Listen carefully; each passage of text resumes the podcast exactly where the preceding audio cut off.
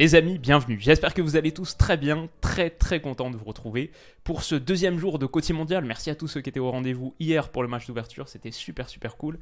Et je suis encore plus heureux de vous retrouver aujourd'hui parce que demain, c'est le grand jour. Demain, l'équipe de France lance son mondial contre l'Australie, comme en 2018. J'ai revu de longues parties de ce match qui est vraiment de bons conseils, je pense, pour éclairer la physionomie de celui-ci.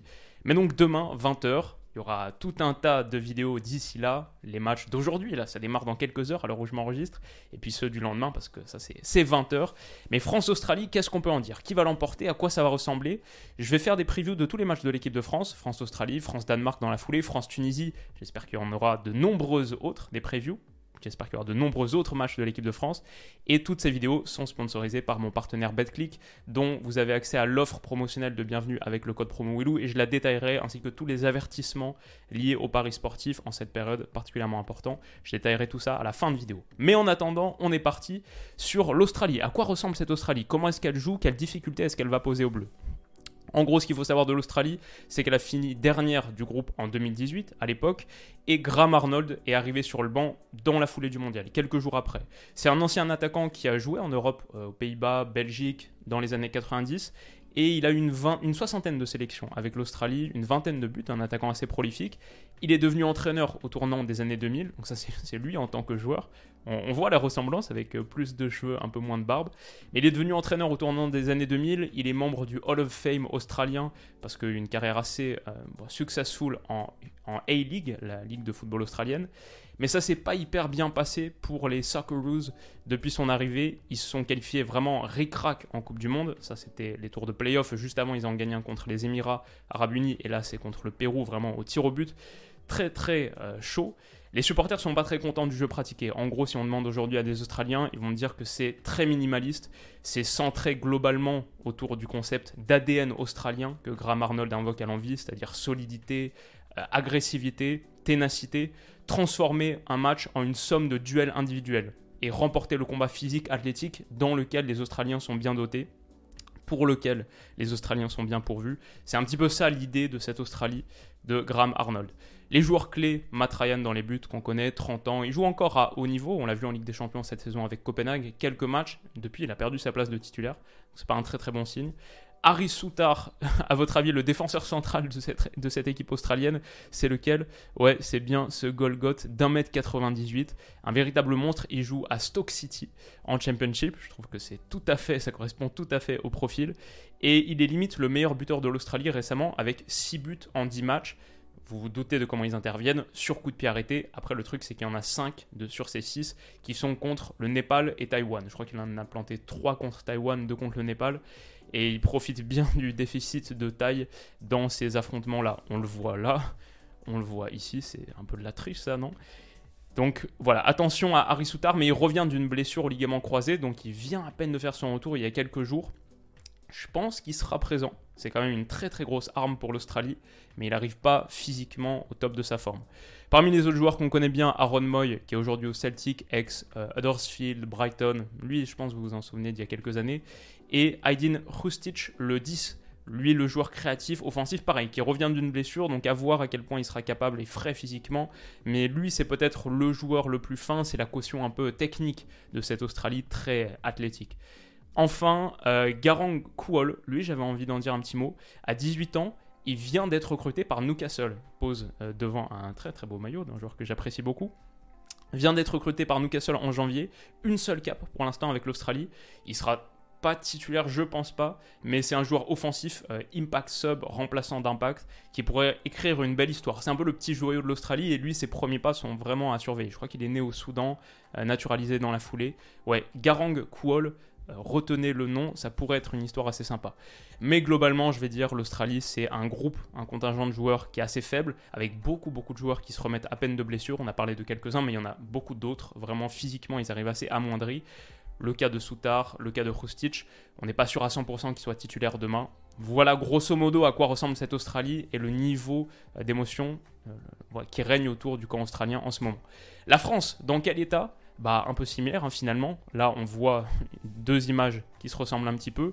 On peut déjà faire une croix sur deux gars malheureusement, Christopher Nkunku et Karim Benzema. Ça, c'est la grosse actualité, ça, c'est le gros coup dur récent. J'en ai fait une vidéo, je pense que c'est terrible. J'ai intitulé la vidéo « Catastrophe », surtout pour lui, j'ai envie de dire, au titre individuel, avec toute son histoire en équipe de France. Je ne vais pas refaire la vidéo, mais c'était le grand moment de sa carrière en bleu. Maintenant, je pense que pour l'équipe de France, c'est une mauvaise nouvelle pour sûr. Je pense que tu perds pas mal en profondeur sur le secteur offensif, mais je ne pense pas que ce soit une mauvaise nouvelle absolument indépassable. Je pense que l'équipe de France peut rebondir et créer une alchimie, une osmose similaire, peut-être même meilleure dans certains affrontements, à voir, à voir. Le 11 probable que j'imagine du coup, c'est sans doute quelque chose comme ça, à voir parce que Varane est un petit peu incertain, ça pourrait être Konaté. On pourrait avoir une charnière Konaté ou Upamecano, deux gars qui se connaissent très très bien, qui se disputent et tout. Je suis pas contre le fait de tester ça, ça peut être intéressant. Et on parle aussi de plus en plus, là aux dernières nouvelles, ce matin j'ai vu, d'un milieu à 3 avec Griezmann en tant que relayeur, le Di Maria de Carlo Ancelotti 2014 en tant que numéro 8 et Rabiot du coup un cran plus haut, Tchouaméni en vrai 6 seul devant la défense, pas une paire à 2 mais un 4-3-3 avec Mbappé et Dembélé du coup en véritable ailier. À voir, ça peut être intéressant. Contre cette Australie, on aura l'occasion de le tester. Et contre l'Australie, on était aussi en 4-3-3 en 2018. On a changé au lendemain de ce match pour sortir le 4-2-3-1, Matuidi, milieu offensif gauche, qu'on n'a plus lâché ensuite. Ça, c'était la combinaison et le système contre l'Australie à l'époque. À voir s'il sera couronné de succès cette fois-ci. Je pense que ce qui est vraiment à surveiller dans les clés du match pour l'équipe de France, les coups de pied arrêtés. L'Australie a avant tout cette arme. Ça, c'était en 2018. Coup de pied arrêté tapé par Aaron Mooy qui a une vraie bonne patte. Dévié au premier poteau à l'entrée de la surface de réparation et touché ensuite par la pointe qui force et qui conduit Lloris à réaliser un très bel arrêt. Arrêt super important. En vrai, c'est leur arme majeure. Là, à nouveau, Aaron Mooy. Désolé, ma tête le cache un petit peu, mais vous devez me faire confiance. Qui tape ce coup de pied arrêté, ça donne le penalty que l'Australie se procure à l'heure de jeu sur cette main de Samuel Umtiti. En gros, j'ai revu toutes les occasions des deux parties. L'Australie a que créé sur coup de pied arrêté. Donc, il faudra être très solide sur les coups de pied arrêtés défensifs. Bon, on a parlé de Souttar s'il joue. Si Konaté est là, il se rapproche du 1m98 de Souttar. Je crois que c'est 1m94 peut-être Konaté, peut-être un poil plus. Donc ce sera sans doute le duel clé. Il faudra être très solide au duel sur les coups de pied arrêtés défensifs. Il faudra essayer d'en concéder le moins possible aussi, parce qu'ils sont véritablement dangereux que là-dessus. Enfin, ça amène le penalty. Je pense qu'il y a deux zones supplémentaires. C'est réussir à apporter un petit peu de largeur sur les côtés. Je pense que Mbappé et Dembélé, s'ils sont en tant qu'ailier dans un 4-3-3, la réalité c'est que c'est plus des joueurs de demi-espace. C'est pas des gars que tu colles le long de la ligne de touche. Du coup, face à un bloc que j'imagine assez bas, le bloc australien, ce serait pas mal d'avoir des latéraux qui prennent bien la largeur et qui offrent un petit peu plus de largeur, même pour retirer un petit peu la ligne australienne qui vraisemblablement va se présenter à 5 derrière.